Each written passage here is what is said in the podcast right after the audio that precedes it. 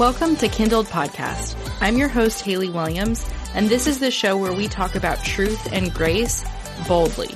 I'm so glad you're here. Well, hey guys, it's Haley, and this is episode 109 of Kindled. I just have a couple notes before I launch into today's episode and a couple ways that you can help support Kindled and they don't cost you a dime.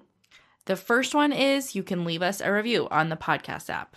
You can also Google Kindled Podcast in your Google search bar on a computer and leave one on there if you are not using the podcast app on your phone.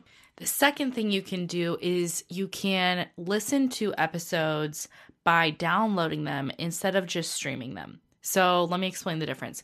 When you stream something, you're just playing it and you're not actually downloading it to your phone. You're just streaming it directly from the source. So in your podcast app, if you just click play instead of that little iCloud like down arrow icon, you're just streaming it.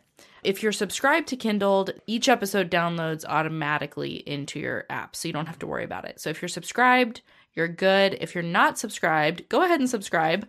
And if you don't subscribe, then you can just click the download button to listen. I hope that's clear and not too confusing. But essentially, that's the only way I know if anyone is listening. I don't get notifications or it doesn't track the people who listen who are streaming.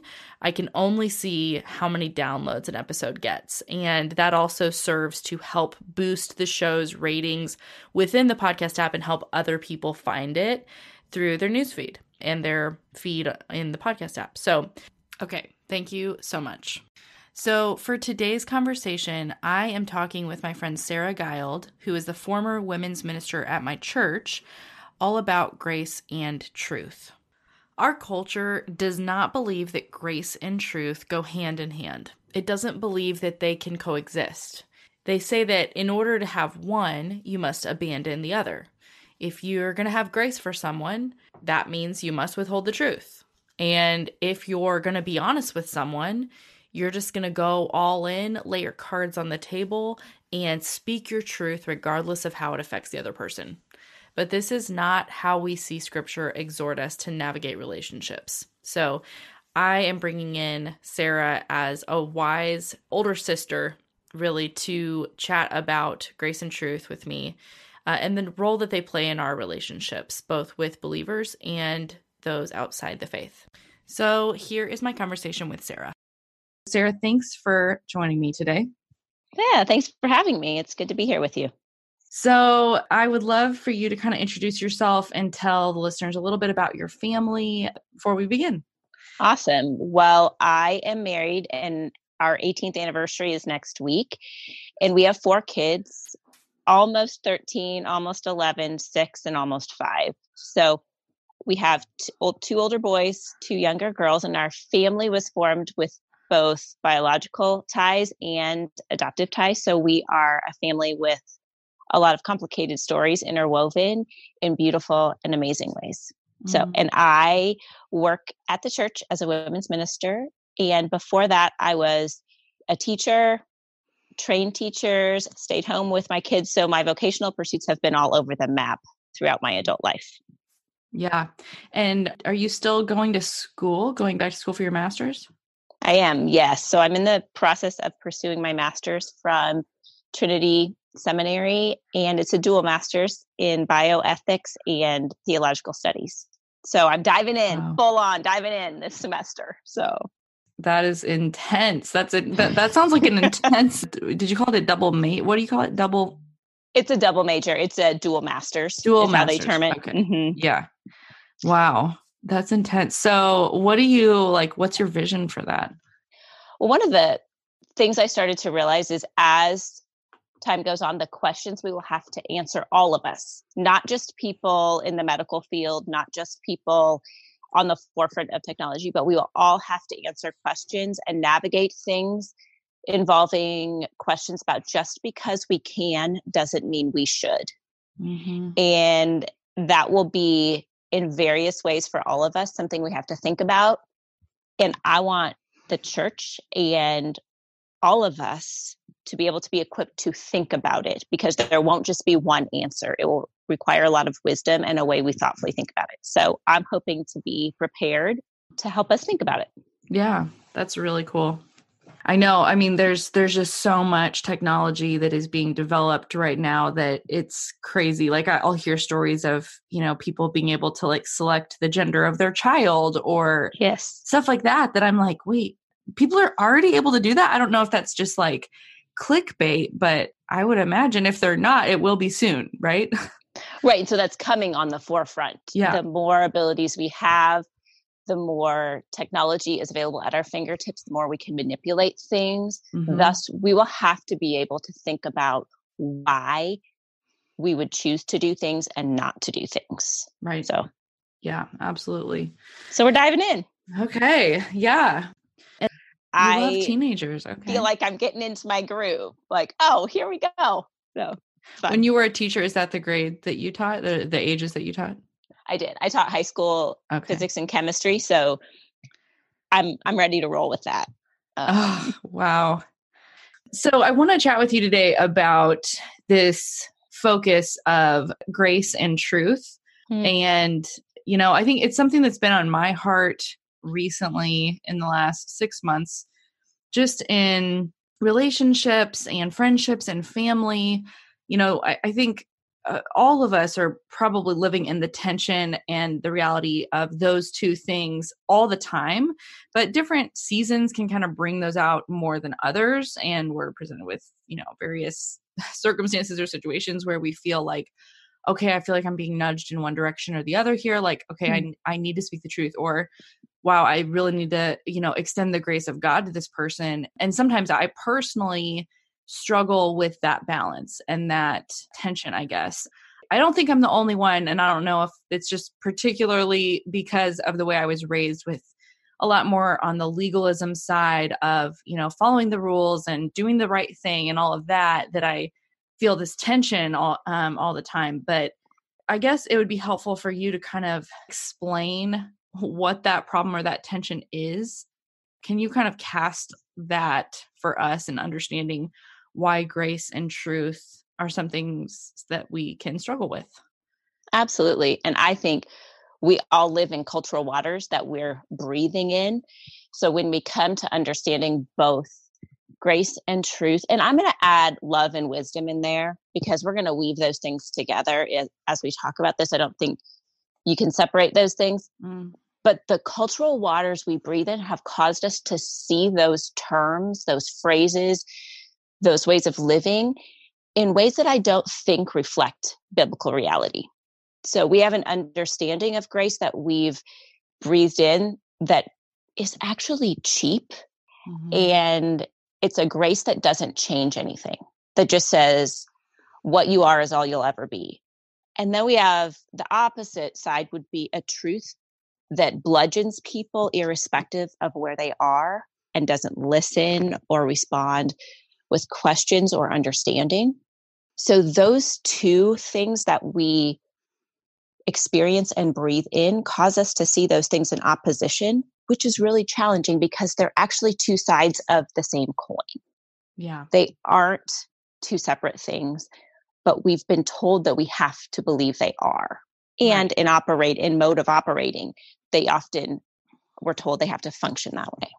Yeah, I would say that's completely dead on description of what it feels like to be, uh, you know, alive today. And especially, I just resonated uh, with what you were saying when you said cheap grace that doesn't change anything. Like, and just, you know, there's this idea of acceptance. And Mm. if we don't quote unquote accept, which everyone has a different definition of that, what that actually should look like. But if we don't accept people, which means for some people kind of like accept all of who I am and what I do, which means don't oppose it, don't tell me it's wrong, don't have an opinion, just kind of let me be, let live and let live, like worry about yourself, Right. then you don't love me. And so, you know, that's kind of the cultural narrative that's going on in the background all the time. And even as believers and in relationship to other believers, that secular narrative can sometimes kind of seep in, I think. When it becomes the f- right, oh, so this is what we think the foundation is made of. Mhm. When scripture gives us such a very different picture of the foundation that we build relationships on that we build our lives on. And Ephesians gives us, I think, a really powerful picture of that mm. in starting and building throughout chapter three, where it declares the good news of the gospel, the sure and steady foundation of a suffering and risen Savior. Mm-hmm. And then it continues in chapter four and it starts pulling out and explaining and building and painting this picture of so then what does that look like? So then, if that's our sure and steady foundation, what does that look like? And I would submit to you, I would have, it will be a different conversation to talk about grace and truth and love and wisdom when you're talking about somebody who doesn't share that foundation as opposed yeah. to conversations where you do. There's similarities and overlap, but we probably need to parse out like yeah. there is a different reality there. Absolutely. And I think, yeah, we should definitely differentiate those two. So, you know, I, I just mentioned how for me, that side of kind of um, the cheap grace that doesn't ever change anything resonates with the, the pressure and some of what I hear coming from, you know, secular conversations around morality and whatever, all of the things. It's just that's that's right. kind of where we're at as a culture. But I know from personal experience that I have been on the giving end of the truth that bludgeons people irrespective of where they are. I certainly have. You know, it's easy for us to steamroll people sometimes in pursuit of like this high moral standard or this virtue that I think we can see so clearly in how other right. people are falling short you know and I'm, I'm really speaking from my current life experience. This is not really in the past. This is like me today that all the time i am being brought back into right relationship with god via his love and his grace for me and right. the fact that i know i can come back even when i sin because he is merciful and he loves me and it isn't the 10 commandments being like beat over my head that makes me come back and so i'm i'm wrestling with like I know what brings me back to him, but right. I sometimes really don't know how to do that for other people. And I don't know how to do that in a way that is, like you said, employing love instead of just truth. Mm. I think that's a really, it represents, even in that statement, different challenges that our personality strengths and weaknesses bring to a situation mm-hmm. as compared to who we're speaking with so all of those things play in. But I think if we could just even take a step back from, okay, here's my own tendency and say, what would it mean first to ask questions and truly listen to the story and perspective of someone before we're ready to speak truth? So if it's not a matter of speaking it or not, but more a question of when and mm. how, Mm-hmm. I think that's what Ephesians points us to is not you either speak it or you don't, but it's more the questions of when do you speak? How do you speak? And even underneath that, why do you speak? Yeah. And I would offer and encourage and say I've seen fruit from and hope to grow in more and more an ability to ask questions to truly seek understanding. Because sometimes what is said at the forefront isn't actually what's going on underneath what someone is sharing, what someone is talking about, what someone is presenting. Even the question they're asking might be deeper than what comes out of their mouth at first. Yeah.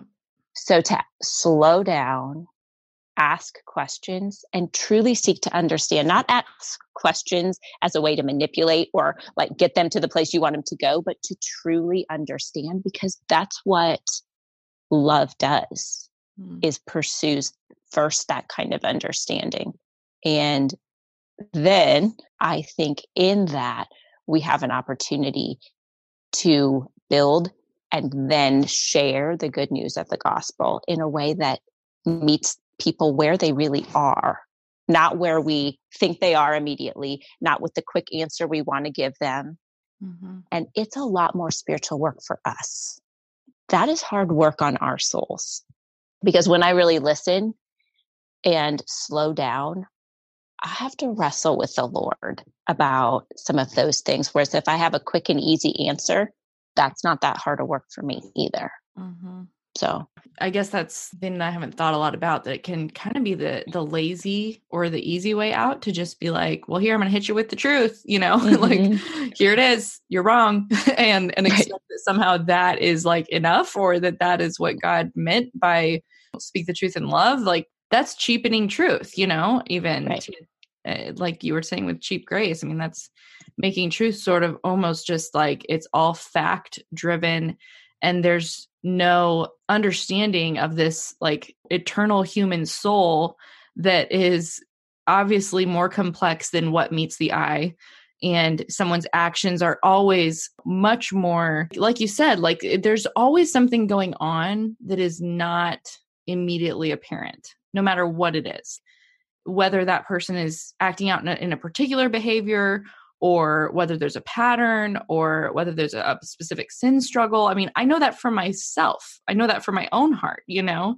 It's never just what meets the eye. There's always so much more beneath and we aren't the Holy Spirit and so we don't perceive all of that at right. You know, at the the moment that we might see the surface level issues. And i mean if you're a parent you know this is true from your kids you know? You oh my goodness. like you, there's so much evidence that it's not about you know, sneaking the food, or it's not about telling mm-hmm. the lie and hiding your sister's toy in your vanity drawer. not right, that I would yes. not that I would know about that. right. this is an ongoing problem for us. But you know, there's there's just so much more. It's like a, a distrust. I don't I don't think you're good. I don't know if you're yes. really going to give me what I need. I don't think you, you know, see see my needs and it's like if I just hammer Isla for you stole her Shopkin again, you t- you put it in the drawer again. I can't believe you would do this. I've told how many times have I said stop taking her toys and hiding them and outright blatantly lying to us. You know she's gonna feel very guilty, like she will, right. and I I know I can make her feel the guilt of her sin, and I know she knows it's sin but I'm not like getting at the issue, which is like, why do you think you need to do that? Why do you feel right. compelled to take what isn't yours? Do you think that mom doesn't give you, you know, good things too? Do you think that I am out to get you or that you have to take for yourself what you need? And it's then it's really getting at the heart issue there. So I know that that's true. Right. So if we see what's on the outside as not something to ignore, but something to help us probe deeper. So it's not a matter of saying, oh, I know there's something else going on. So it's okay that you took her toy. It's saying, right. hey, I see this. This isn't okay. And let's look at what's going on beyond that. Let's look at what else is there. And I think that takes two things. If I would say the things that I feel like God is repeatedly, regularly, and constantly teaching me is how much patience we need with ourselves and with one another, and how much persistence. Because we often would say, oh, patience. And then we would maybe even start to couch that as in a way that would make it passive. Mm-hmm. But we need both the patience with one another and persistence to not allow that to just slide under the rug. Yeah to not deceive ourselves or other people with like empty words of assurance, but instead looking deeper isn't a way to avoid, it's a way to say there's more there. You are a whole person, not just what I see on the outside. Yeah, man, so good. And and actually, I mean, I think in that way we are imaging Christ because we are seeking to see that person and like truly see that person, which mm-hmm. a lot of times I think serves to just start to heal whatever is broken or hurting because we do often act out of a place of really feeling kind of unseen or not known or not loved, you know? And so it's like when you finally see someone, I again just see that so clearly with kids. Like when you finally put, kind of put your finger in what is aching or what is hurting they just they break down they cry because right. they because it, it's like yes that's it i didn't realize that was what it is but i do think that you know i do feel like you don't want what's best for me or you just want to take things from me how do you see that posture kind of being taken in ephesians and as you were talking about earlier how we we see those questions being asked i guess changing the conversation from if we speak the truth or not to when and how and why. Hmm. First of all, can I just name that that even this conversation could make you feel like it's easier than it is? yeah, for sure. that what happens for me regularly is I'll be asking questions and I'll be honest, I'll ask questions and I sit in this space of where I don't really see. And I feel like, oh, I, I feel like there's more there, but I don't see. And it's this murky gray area of, and I can be tempted in that place to try to play the role of the Holy Spirit. Mm-hmm. And to go hunting for something more and press really hard and not exude patience. And sometimes it just takes a while. It just like it's not a one off conversation. I think these things are best pressed out in true relationship because it takes a while. Mm-hmm. So I will just say I find it very challenging. And one of the most challenging parts of the Christian life is that odd, gray, murky area, not where I'm gray and murky about what is true and good and right, but the application of that requires more wisdom than I often give it credit for. Right. Yeah. So, practically, like I can think of a couple of practical ways it plays out and the challenges of that. So, I see it playing out in small ways with my kids. And I don't mean small as in insignificant, but in here's the beauty of kids they don't have the sophisticated ways of covering up and masking things that we do as adults. So right. when I say simple, there it's a little more straightforward. And within our home, we by God's mercy and grace have a significant bond of trust. Mm-hmm. So you pair those two things together. Number one, they don't have the masks that you have to peel back and uncover because they haven't learned them yet. And number two, they have trust. So we're over a few hurdles there. Mm-hmm. But my one of my kids in particular, I won't name which one, really struggles with a quick if they do something wrong, it's an immediate response of such anger and blaming other people. Mm-hmm. And I would be tempted in that moment to quickly correct that. But when I slow down and ask questions, it comes from a really quick reflex in this child towards shame that they've done something wrong. Yeah. Which is really different than another one of my children who is fiercely independent and doesn't really care about anyone's approval. and so, in that same thing, they would do something, they've done it in true defiance. Right. Right. So, it, as I've peeled back the layers, how I approach one is different than how I approach the other. Not that both people behaving in a similar way doesn't require correction right. and calling forth, but what I find underneath is a very different motivation. Yeah. Yeah. That's really true. So, how about adults? Don't we find that a little trickier? Like we could talk about so our much kids. harder. I know, and it, it is easy to go to the kids because they're. It's. And I feel bad picking on them because, like, I know. Said, they, they, can't hide their sin, and they're just not that good at it. You know, I mean, they try, like, but I, I just know. it's like you figured out. There's a pattern. It's always in the vanity. I know now. Yes. you know. yes. So, so where's but, the vanity for adults? Like, right? Like, what you know? Where is your proverbial vanity that you're hiding the Shopkin? yeah. Right. Let me take a second to tell you about the sponsor of today's show, Prep Dish.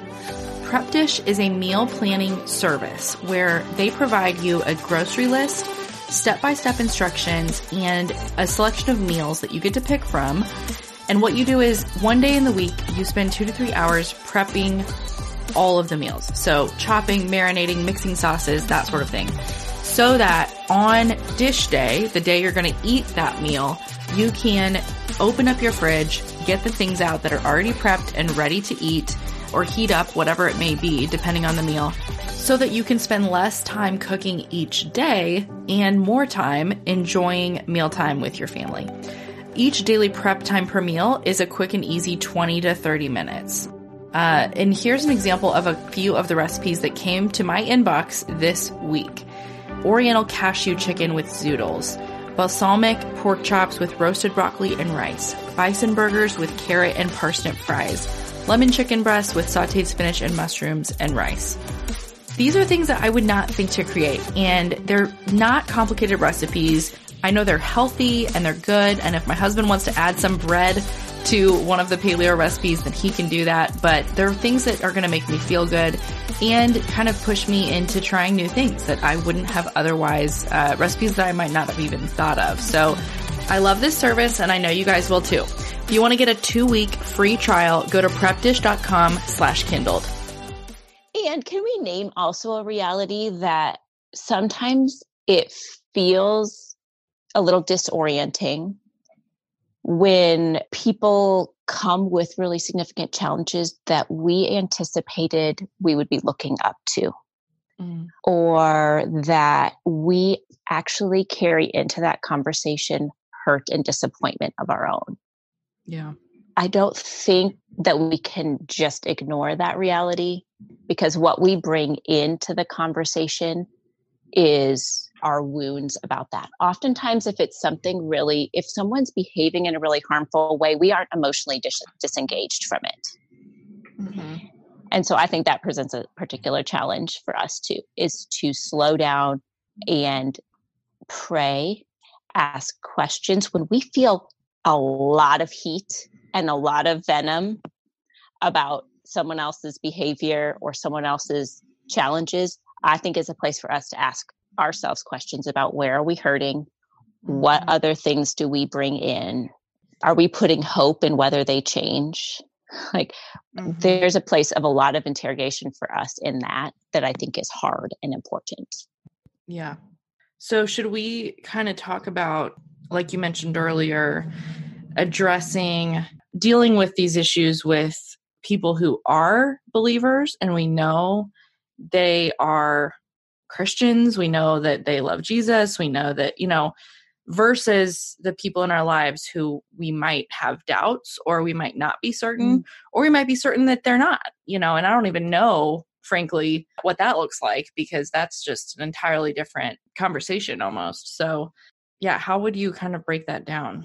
My husband was doing a specific kind of coaching thing with an older mentor and do you know what the man said something so impactful? He'd been a pastor for years and years and years. And he said, Do you know that most adults have never had anyone listen to their stories ever? Mm-hmm. And so I would submit that it is a beautiful and powerful ministry for both to start out with understanding, asking questions, seeking to know, and then one will be in a place where they're called to hear and respond to the truth in a particular way because they've already affirmed in a way the lordship of King Jesus in their life.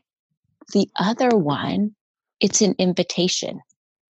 That's an invitation to you are putting your hope in these things and they will fail you. There is only one hope who will never fail you. His name is Jesus. And it is an opportunity in one way to share the good news of the gospel for the first time in that particular way, or maybe the 20th time, and call them to turn and believe.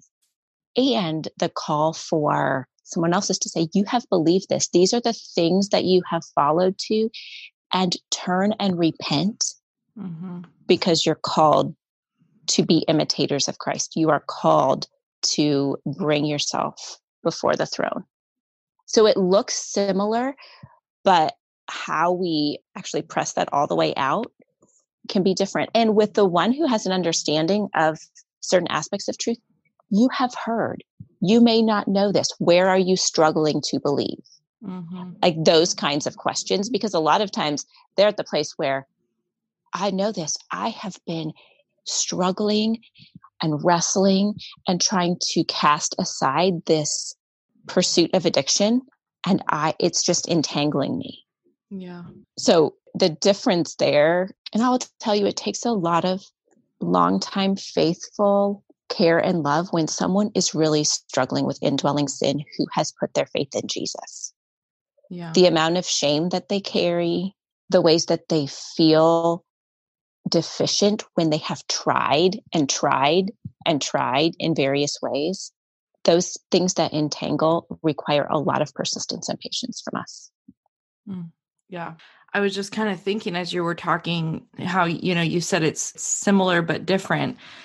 And I think my tendency is to not see it as similar like i see it as they're they're completely divorced like the way i would deal mm. with a christian is completely different than how i would deal with someone who's not a christian and because i would have different expectations for the believer i would have different terms i could say things i could reference things that i would believe that they know to be true or i would kind of appeal to their intellect i guess in a way that i would not with the non-believer but where I'm seeing that that is faulty, it falls short and it doesn't hold up is that really all sin is tied to unbelief. You know, mm-hmm. I mean, any sin in the life of a Christian or the life of a non believer, you know, it, it's not primarily of whatever the surface sin looks like, whether it looks like addiction right. or selfishness or dishonesty or, or whatever idolatry, but it's a, rooted in unbelief. And I know, I, I mean, at least I'm speaking for myself. I know like my persistent sin patterns, my persistent lifelong struggles that I've had since I was a child, even are really, they go back to that. And so it's almost like, I, I think it's easier to mess it up with other people who we believe are Christians mm-hmm. and, and are kind of on the same page as us because we can treat them differently in the sense that, like, you shouldn't be sinning. Why are you? You right. know like right. like why are you doing this? Like so tell me like what's going on? What's what you know what's happening here? When really like if i turn that mirror around and look at myself it's like the the very same question is like well you know why because right. you know because you're not believing god like because you're trying to find the answer in yourself or because you're trying to create the solution for yourself and so it's like I know in my own heart and life why sin continues to crop up. And yet I kind of have this other expectation of other Christians that like you should know better, you know, and and instead not I, I should not be surprised by sin, right? It doesn't mean right. I'm not against it. It doesn't mean I don't think it is completely against what God's will and purpose and design is for us, but I shouldn't be like so shocked when I see it, I guess. Well, and I think we have a tendency, American Christianity has formed for us an understanding of change and transformation that ignores the middle ground of discipleship, which we hear the good news of the gospel and then we think that our life should be an easy yoke. Yeah. But the, there's this long middle ground of discipleship where we are learning and growing and we are seeing you know that song jesus is better help my heart believe. Why do we sing that? Because there are ways in which we know jesus is better and we need to grow into believing. We need to continue to come. It's this mm-hmm. daily coming jesus i struggle to believe here help me believe let me turn away from this thing i have trusted in and turn and follow you in this area it's that kind of daily, regular, and it's a long middle ground. We often want the easy yoke without having to go through the middle. Yeah. And I think that is so much of the Christian life is that kind of being formed into the image of Christ that growth is painful. You're growing a human in there. So, you know, mm-hmm. like there's a stretching and a growing that is often slower than we want and doesn't feel quite as good as we wish it did. Mm-hmm. Yeah. So, I mean, like for the relationships where there might be uncertainty, and, you know, whether that is a parent or a sibling or a relative, you know, those intimate relationships where maybe you thought you knew who someone was or you thought you knew mm-hmm. what they mm-hmm. believed, and then you start to see things that make you question or go, wait, that isn't what you know like you're saying earlier like that disappointment that's not what i that's not what i expected of you or this is causing me to doubt is this real faith that is real and active in your life and you're just kind of walking in the opposite direction of what god would would say is best or was it not ever real and and mm. i think i can sometimes want to have some finality or like mm-hmm. certainty or answer of like well, where are they at? So I know what to say. And in that, I think I can tend to think that I'm supposed to be the Holy Spirit, you know? Yes. And somehow know the heart of man. And I can't. And I know that I can't, as evidenced by, you know, previous experiences in my life. And so, you know, maybe I'm asking the wrong question there. Maybe it's not as much about, well, like, where are they at, as much as it is about allowing the Holy Spirit to do the work because he knows where they are at. And and I don't know if you could kind of give some wise counsel as to how we, you know, engage with those people that we might not be certain. I think in a beautiful way, we are both freed from things that aren't our job and called towards things that God calls us to, which gives us both a freedom and a purpose. We're free in that you don't have to know. Yeah. There will be ways in which you won't know, and it's not your job to know. Mm-hmm. But we have a really beautiful call and a purpose in that we are called to declare the reason for the hope that we have yeah. in our lives and in our words and in our deeds and in our love. And so it might mean over time in various conversations that, oh, hey, I see you running after that. And I have found so much freedom in following Jesus in this way and following Jesus in that way. So we're freed from, which makes us less anxious when we come into those situations if we can live into the freedom we have that it isn't up to us. Mm-hmm. And I'm studying in Jonah right now. And the end of chapter two says, Salvation belongs to the Lord. Jonah's been like all over. He didn't want to go declare the good news to the people of Nineveh because he didn't want them to be saved. I mean, he mm. got on a boat, he hit all of those things. And like the crux of the book is salvation belongs to the Lord. Yeah. And so, what is our response in that? Then we're called to share the hope that we have, share the hope that we have, and live into that hope. I think it gives us a great invitation. Yeah, that's really really helpful just to refocus your own heart and remind yes. yourself that you are not the bringer of salvation and god may use your words to yes you know really convict and draw that person back to him but he also may not you know and right. sometimes we just we want to be used so badly it's like we yes. want we want to be like so effective that we overstep those bounds and forget our role may not be the role that we envisioned so if salvation belongs to the Lord, then what what's one of the most beautiful things that we can commit our lives to doing on behalf of other people? And I would submit it is to intercede and pray for them and ask for God to do and ask God to show us mm-hmm. what it looks like for us to walk in wisdom. And I know it's always like the feels like the answer we put at the end of everything is to pray, but it shouldn't be the thing we put at the end of everything if we truly believe that salvation belongs to the Lord. Mm then we can pray and intercede with confidence, with persistence, with hope that we're interceding and asking, not because we're demanding that God do what we want and conform to our will, but because we believe He is King and Lord of all.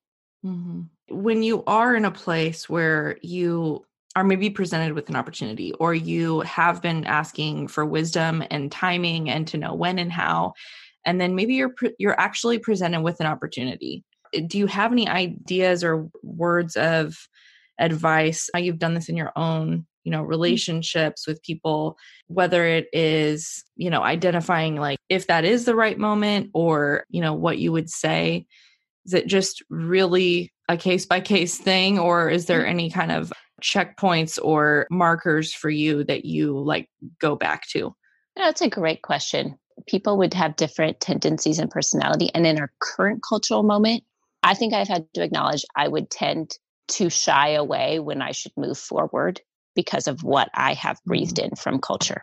So that it's not loving to actually call people to faith, to speak hard things. That's not actually loving. So I have had to spend some time and say, hey, where am I operating out of fear or that kind of thing? So I think I need to step forward more than I do. I'll say that 1st mm-hmm.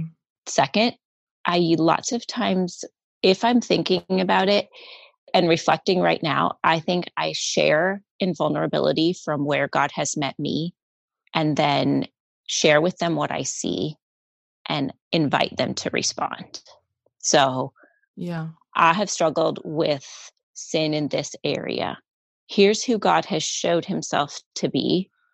And this is what it means to turn from that and repent. Can we walk that out together? Hmm. That's a scary question. yeah, that I mean it is just kind of a it's it's like more direct than we're used to being, maybe. Mm-hmm. But it's would you say that only to someone that you felt like was a believer or could you say something like that to to anyone? I think it would be framed a little differently, but basically a similar thing. Here's how God has met me and changed me. Here's the good news of who Jesus is. Mm, Here's the good news of the cross and the resurrection.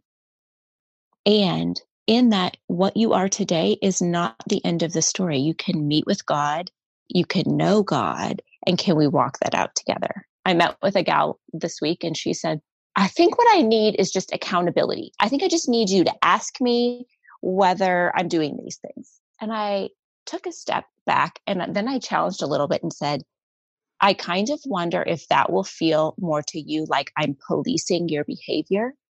Mm-hmm. Can we instead walk out that together and then some on your own and then come back and walk it out together? Can it not just be me asking like accountability policing type questions, mm-hmm. but instead can it be the kind of accountability accountability where we are walking parts of that out together?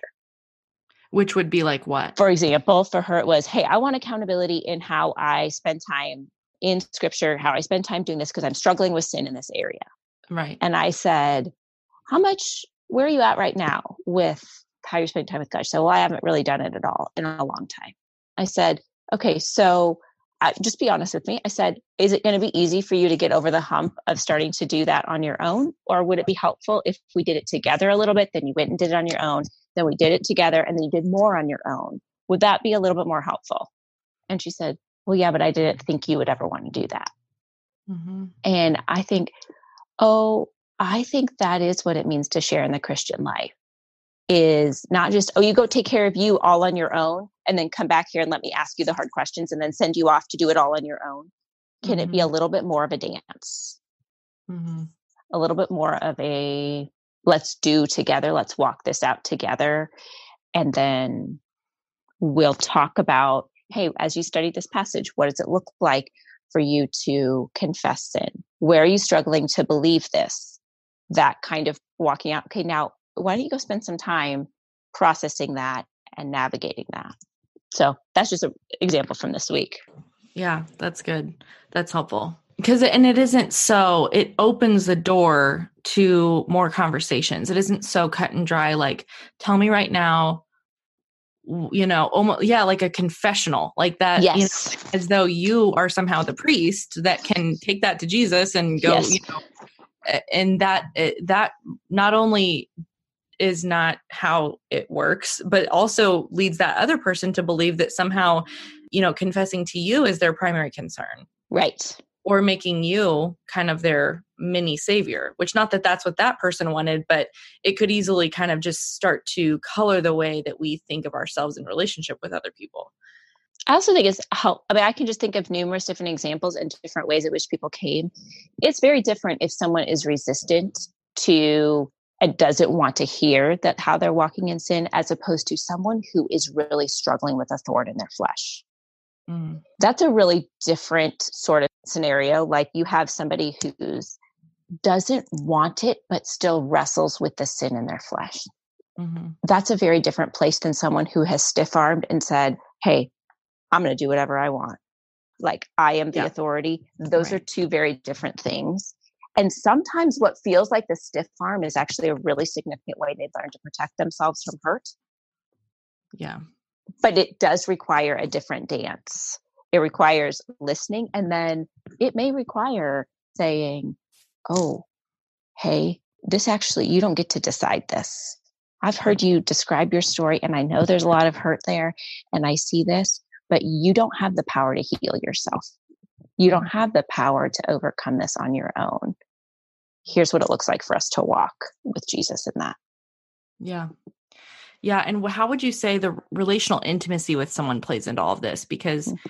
I know we can't just walk up to anybody on the street and have these conversations. There's got to be some proximity or closeness that is there really to have this conversation to the degree that it, it will be, you know, received well and although we can't guarantee that even if it is a close relationship you know say it's your spouse like you can't guarantee right. a good response every time but there's obviously something there there's something to be said for are you really kind of are you in relationship with this person or are you just kind of seeing something that you think you need to call out and doing that from across the street in a sense right Man, I don't have like a perfect answer for that because I think we could also tend to say, well, I don't know them well enough to say anything. I think right. we could use it as a cop out. Yeah. So I feel hesitant to say, oh, here's how much relational yeah. collateral could be, because then it can move to an idea. Well, I haven't had enough time with them. Yeah. I do think you need some kind of relational collateral a lot of times, most of the time, mm-hmm. because people, man, when I was teaching, we said they don't care how much you know unless they know how much you care. I'm sorry, that's straight up humanity. Like we we want to know someone cares about us and not just making us do the right thing. Mm-hmm. So I, I wish I could give you a better answer for that. But I think if we could say, is our motivation love? Like that yeah. kind of question for ourselves, yeah. then yet you could love somebody who you don't know super well. Yeah, certainly. That's good. Any other final thoughts on this or encouragements to women who are listening who are feeling there's like a particular situation that they, you know, are, are facing that they need wisdom and love and grace and truth for? I would say this last thing. What it means for us to be faithful doesn't mean we're guaranteed an outcome. Meaning, God calls us to particular areas of conflict resolution. The Bible is really clear about ways that we are to address division, the mm-hmm. ways we are to address conflict, mm-hmm. hurt, and we don't address them because we are guaranteed an outcome. Mm we address them because it's what it means to be faithful to what God has called us to, because we are also being changed in the process. This yeah. isn't about us bringing something so therefore someone else will see in turn. We are brought before the throne of grace. We are convicted of sin in the process. And so what it means to be faithful isn't when we just look and say, oh, well, I'm going to be faithful because I can see a chance for a positive outcome. There have been numerous times when I thought, there's not even a very good chance for a positive outcome here. But what it means for me to be faithful is to walk this out in grace and truth mm-hmm. and hold it with an open arms towards God, knowing that I will fail. There's lots of ways I will fail and need so much grace from the hand of God mm-hmm. because I will love someone like I will, they'll feel bludgeoned when I intended kindness. I mean, I think yeah, like I yeah. have a forceful personality, so maybe that would be I would intend love and kindness, or I would so be afraid to bludgeon that I would not be clear at all. I mean, I will I will need the grace and mercy of God to weave all of that. Yeah. So we can walk forward in faith and confidence, not in our own ability, but in, you know, him who calls us and says, okay, this is your role. And no, you're not going to have a successful, nice feeling after every conversation. And in fact, like most of the time, you'll probably walk away feeling like that was a mess. You know, I yes. just feel like I made it worse. Like, sh- was I completely out of line? And and I don't there's there's obviously no hard and fast like rule to to judge every situation by but that it it will probably feel like a mess more of the time than it doesn't right and it will be in process and yeah. we will grow yeah. as we walk in faith well that's so encouraging and helpful i know it's it there aren't necessarily black and white answers for how to do that in relationship but i think your question of am i doing this from a place of love and like in seeking long term the uh, I don't know, being in it for the long haul and not just a mm-hmm. quick resolution and the quick answer would amen help yes. a lot of us. it is the long game. It is yeah. the long game. Like that's the view God has with us and we can have that with one another. Yeah, it's really helpful. Well, thank you, Sarah. Thanks so much for chatting with me today. Thanks for having me. Have a good one. All right. Well, thank you guys so much for listening today. Next week, I'm going to have a conversation with someone who was a former New Age astrologer, actually a professional astrologer for eight years and heavily, heavily involved in the New Age for over two decades of her life. Uh, she came out of it into Christianity and she is going to be sharing her testimony and her story with us next week. Um, and then the following week, we're going to get into a little bit more of the practical nature of how the New Age is kind of seeping into Christian church and popular Christian thought today. So excited for the next couple weeks. They're going to be awesome. I will talk to you guys next Monday. Until then, come say hi to me on Instagram at HaleyWilliams.kindled. Okay, bye.